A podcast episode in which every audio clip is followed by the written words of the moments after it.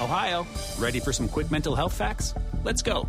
Nearly 2 million Ohioans live with a mental health condition. In the U.S., more than 50% of people will be diagnosed with a mental illness in their lifetime. Depression is a leading cause of disability worldwide. So, why are some of us still stigmatizing people living with a mental health condition when we know all of this? Let's listen to the facts and beat the stigma. Ohio, challenge what you know about mental health at beatthestigma.org. Hello, and welcome to This Day in History. Here's what happened on November 30th. It's a story that would have been right at home in the year 2020. On this day in 1954, the first modern instance of a meteorite hitting a human occurred in Alabama. The meteorite crashed through the roof of a house and into a living room, bounced off a radio, and struck a woman on her hip. The victim, Elizabeth Hodges, was sleeping on her couch at the time of impact.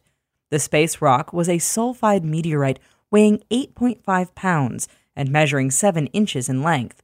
Although Hodges was not permanently injured, she did suffer a serious bruise along her hip and leg.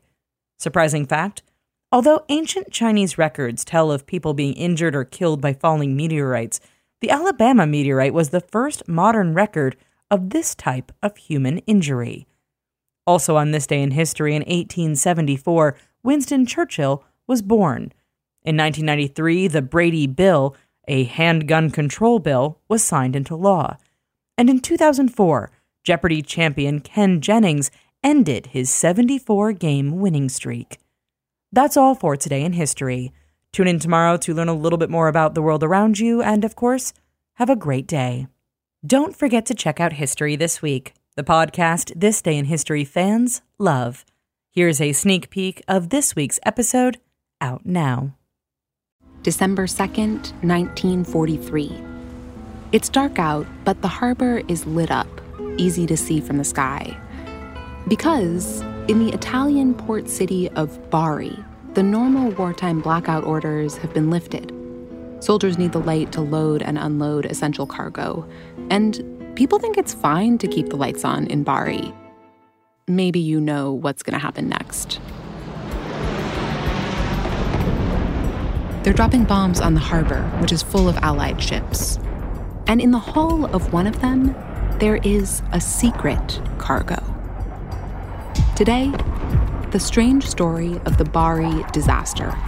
Why was there mustard gas in the harbor that day? And how is the story of this illegal chemical weapon all bound up with the story of chemotherapy? I'm Sally Helm, and this is History This Week. Subscribe wherever you get your podcasts.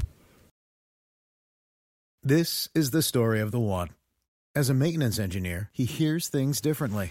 To the untrained ear, everything on his shop floor might sound fine, but he can hear gears grinding or a belt slipping. So he steps in to fix the problem at hand before it gets out of hand. And he knows Grainger's got the right product he needs to get the job done, which is music to his ears. Call, clickgrainger.com, or just stop by. Grainger, for the ones who get it done.